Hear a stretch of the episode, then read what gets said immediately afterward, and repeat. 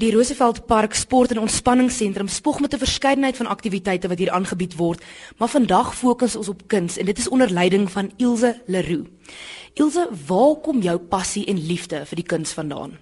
Dit was al van skool daar af en toe ek nou klaar was met skool en universiteit toe, dan vergeet mens dan gaan die lewe mos maar aan, dan vergeet jy van die kuns en toe later het ek net al hoe meer besef ek maar kreatiwiteit is belangrik om om net 'n gelukkiger lewe te hê. So ehm um, weet ek weer begin met kunsklasse en toe van daar maar maar meer die ekspresionisme van kuns, nie noodwendig om perfek te kan teken nie. Dit is wat my passie is. Hoe het dit gekom dat jy hierdie spesifieke kunsklasse aanbied en dit is jy bied dit nie net aan nie, dis verniet ook. Weet jy, um, ek het self by hierdie kunsklas begin met 'n vrou Michelle Roberts. Ons was 3 toe sy begin het. Dit is omtrent seker so 15 jaar gelede. En sy het daai hele ding was ook ekspresionisme en sy het vir ons net tegnieke gegee om net heeltemal uit jou linkerbrein te kom en net jou regterbrein te werk. En ehm um, toe sy oorlede en toe 'n vriend van my die klas oorgeneem.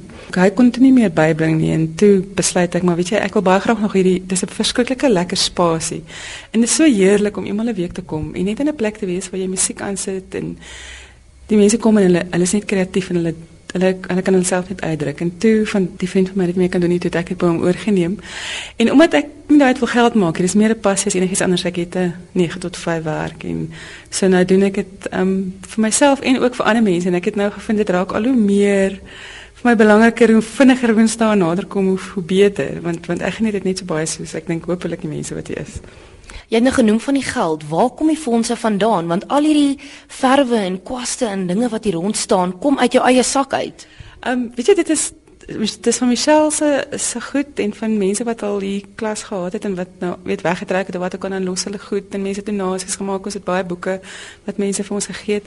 Ek sê so af en toe sal iemand vir my ag sê ag hier is net geld vir vir kinders te behoort en dan gaan koop ons goed want ek sê ek is nie om geld te maak, dis basies maar net dis vir my heerlik dat ons 'n spasie kan hê waar mense kan kom en en kan net skep. En aan die einde van die dag is Roosevelt Park se die die, die sentrum is vir my 'n gemeenskapsprojek.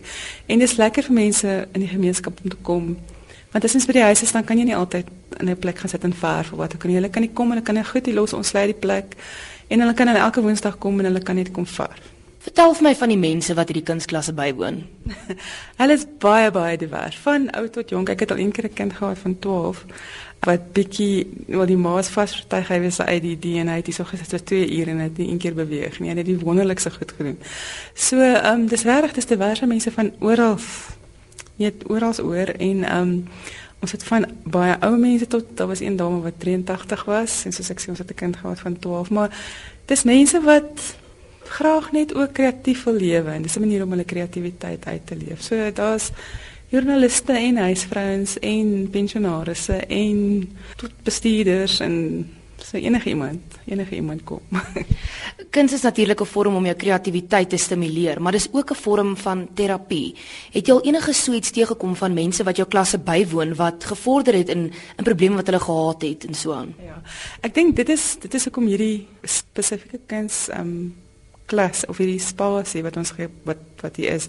So vir my ongelooflik is want daai kunsterapie is ook 'n passie van my en ek lees geweldig baie daaroor en ek het nou al 'n hele paar mense gehad wat deur baie moeilike tye gehad. Ons het een spesifieke vrou gehad wat ehm um, sy het regtig rheumatoid arthritis ek weet nie wat in Afrikaans is nie wat haar hande so verwonge is dat sy wat sy kan basies baie min vir haarself doen en sy het 'n geweldige pyn en sy het ook baie woede as gevolg van hierdie pyn en sy het nou al seker 30 jaar En dit daar dokter aanbeveel sy moet nou weet nou kens tipe van klas kom en ehm um, sy het gekom en sy het dit was nog al 'n uh, uitdaging want ek moes tegnieke kry vir hom te kan werk want sy kan nie byvoorbeeld 'n pen of 'n verfkwas vas aan nie. So ek het vir haar byvoorbeeld groot sponse gekry en verskillike groot houtskool en pastelle sy het ongelooflike goed gedoen en sy het ook ek het ook vir haar gesê sy moet haar hande verf wat vir haar sy was baie kwaad van die dag maar sy het dit gedoen en dit is eintlik ongelooflik wat sy gedoen het. En toe die die nie 'n week na sy hande ge, ge, um, geteken het met die hoërskool toe SMS sy vir my toe sê sy sit nou vir die eerste keer in 15 jaar kon sy eie handtekening doen. So sy kon 'n pen vashou.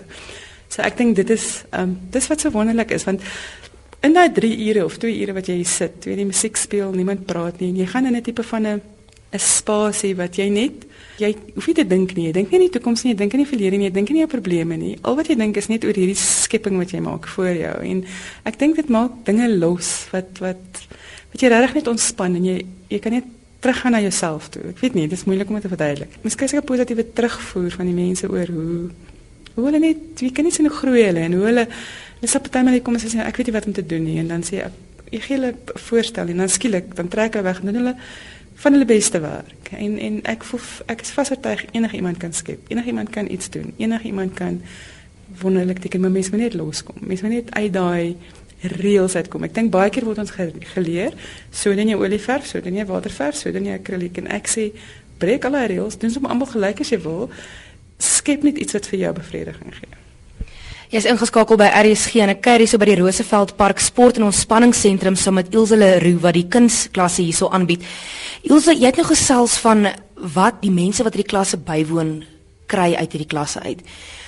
Maar uit jou agtergrond uit, jy het net vertel van die dame wat wat die probleme gehad het met haar hande en hoe jy besluit het saam met haar hande verf en met die sponse en so aan. Wat leer jy uit hierdie klasse uit?